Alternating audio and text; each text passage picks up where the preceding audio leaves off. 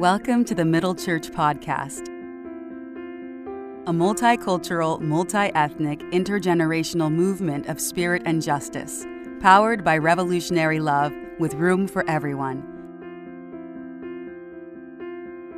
No matter where you are, how you look, or who you love, we pray this podcast will help you on your journey.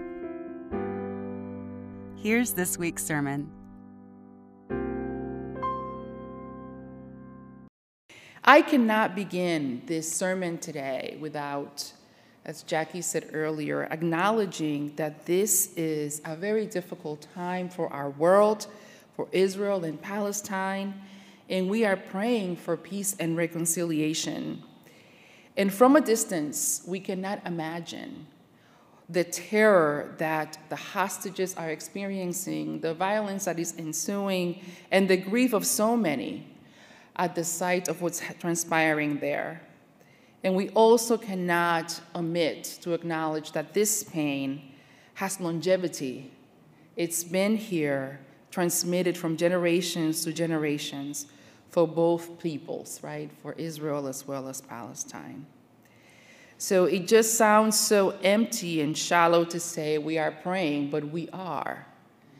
And we are here sending all of our love and all of our hopes of peace and reconciliation. So, in the scripture lesson this morning, there's this vineyard, right? And, and God is the, the owner of this vineyard. And God declares the fruit to be only bad. It's only badness is what's happening, not in the good sense, um, in the vineyard.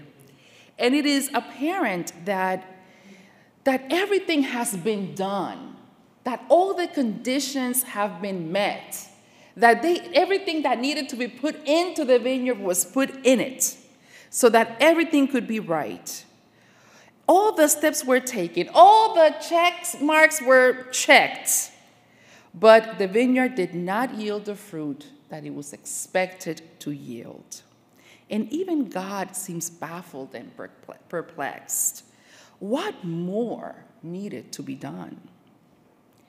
And there is something that is clear in the voice of the Holy One who planted the vineyard. And it said that the Holy One looked for justice but saw bloodshed, for righteousness but heard cries of distress. And thus, this story invites us to enter into a space of truth telling, a space that is difficult to enter a space where we are committed of not taming the truth for our own benefit so we can soothe ourselves, but truth telling that could be a painful and just difficult endeavor. And so we see the truthfulness of the owner of the vineyard, right? The, you know, the owner didn't say, oh, you know, at least we got some grapes. At least everything was not lost, right? It, it, you know, the owner just looked at it as what we did did not yield the expected fruit. Therefore, we need to be honest with ourselves and we have to start again. We have to start all over. So, what happens, right, when, when we are the ones, right, we are, we are called in this world to speak this truth, to hold the truth dear and to speak it out? And we are, you know, citizens of this empire and citizens of an empire that enjoy privileges that are afforded to us because we are in an empire, right? So there's privileges that come with that. And often we take so much for granted because we do not realize that in the context of an empire, our privilege comes at a high price for other people. And so I'm just going to go get go right into the facts, right? So according to Scientific America, a born a child that is born in the United States will create 13 times as much ecological damage over the course of his or her lifetime than a child born in Brazil, for example. Also, the average American will drain as many resources as 35 natives of India and consume 53 times more goods and services than someone from China. We are the highest consumer of the world's resources. However, our population represents 5% of the world's population. And so when we look at climate change and we stand here, you know, with our organic food and, and all the things that make us feel really good, you know, we have to look at how are we affecting disproportionately around the world poor countries so that we can realize, right, our life choices, our lifestyle, and how we literally we are impacting the quality of life and lifespan of millions of people.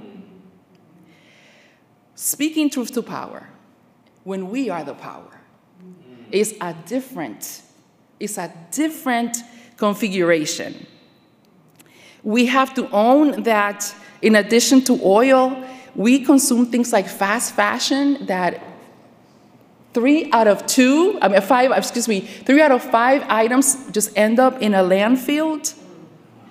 However, you know, we wouldn't know that, right? Because we, we stand in this, in this soapbox and we wag our finger and we point our fingers to, to say to other countries, you, you are violating our environmental laws. But we are their biggest consumers of what they are making while violating those environmental laws.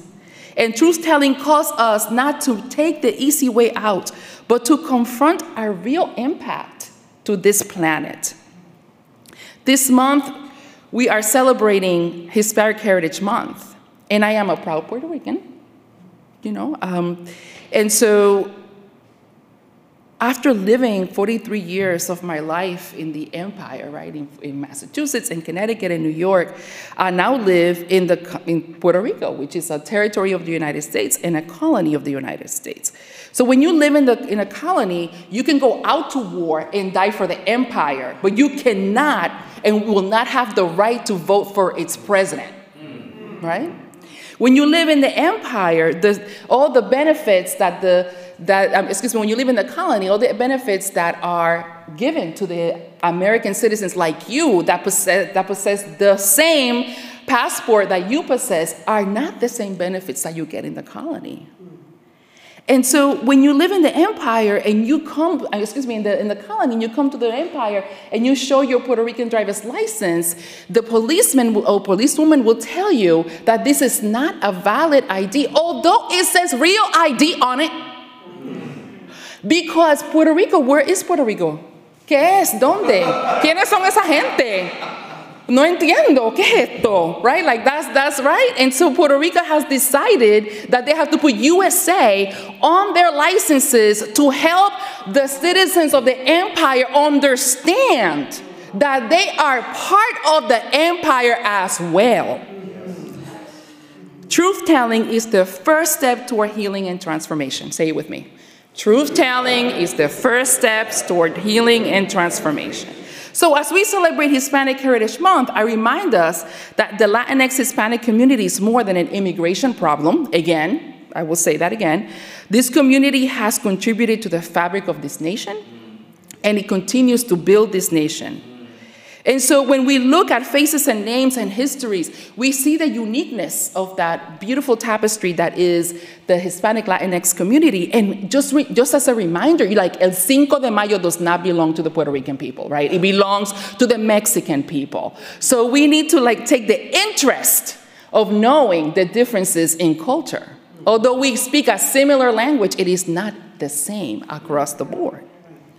But in the empire, we are selective in knowing, right? We don't, we don't really, we just do this broad brush and we create categories. And so theologian and author Fernando Segovia said, the knowledge that is expected of us is different than the knowledge that the center holds. And he says the knowledge traditionally associated with the center, the people in the empire, is deeply compromised because of its sheer lack of knowledge with regards to the margins. On the margins, one knows and has been required to know far more about the center than the center will ever know about the margins. And so here we are in Latinx and Hispanic month, looking at the border, saying, oh, Dios mío, ¿qué voy a hacer con esta crisis de inmigración? Saying all these things about the immigration uh, problem, but we don't recognize that in the 1980s, like Ronald Reagan's administration used Central America as a testing ground to rehabilitate the US imperial power. They had lost in Vietnam, so they come and they implement this, this policy. They draw the sand on communism, and they, what it creates is death squads, massacres, murderous repression of the left wing movements, killing all those people like Oscar Romero, that was a, a liberation theologian, priest. And Central America becomes this, um, in the worldview, this place where Reaganism is born. And the US uses El Salvador to get this theory right, just to like a testing ground, like the backyard where you get your stuff done. And before the Reagan administration, we must remember that the US interfered in the elections and the coups of Paraguay, Chile, Uruguay, Argentina, all in the 70s. Because truth telling is the first step toward healing and transformation. So when we hear Nayib Bukele, president of El Salvador, saying, we are going to make decisions to, to resolve our problems our own way, before we go up there and we start calling names, right? We have to understand that we, we, the power, right? We created a fertile ground, whether we agree with the ethos of his administration or not, when we went there and used them for our own purposes. Because truth telling is the first step toward healing and transformation. So I invite us this morning to a moment of admission and confession. First of all, we are not the first and the best country of the world. That we just have to say that, right? Like to ourselves. And we are the power most of the world is speaking to. When we're saying let's speak truth to power, we are the power most of the world is speaking truth to. We are, right? We need to do what is right for our immigrant siblings because more often than not, we have contributed to their current situation. And so we ask God, the Holy One, to guide us in this moment so that we can speak truth as a first step of healing and transformation. To guide us to have a better, better judgment in our decisions to guide us in committing to heal the world, to listen, and to love. Let it be so. Amen. Thanks for listening, friends. To learn more about Middle Church, visit middlechurch.org. You can help grow this movement of love and justice by rating us on Apple or Spotify and by sharing this episode with a friend or two. Send us an email at info at middlechurch.org if you have any questions or comments. We hope you'll come back next week. Bye for now.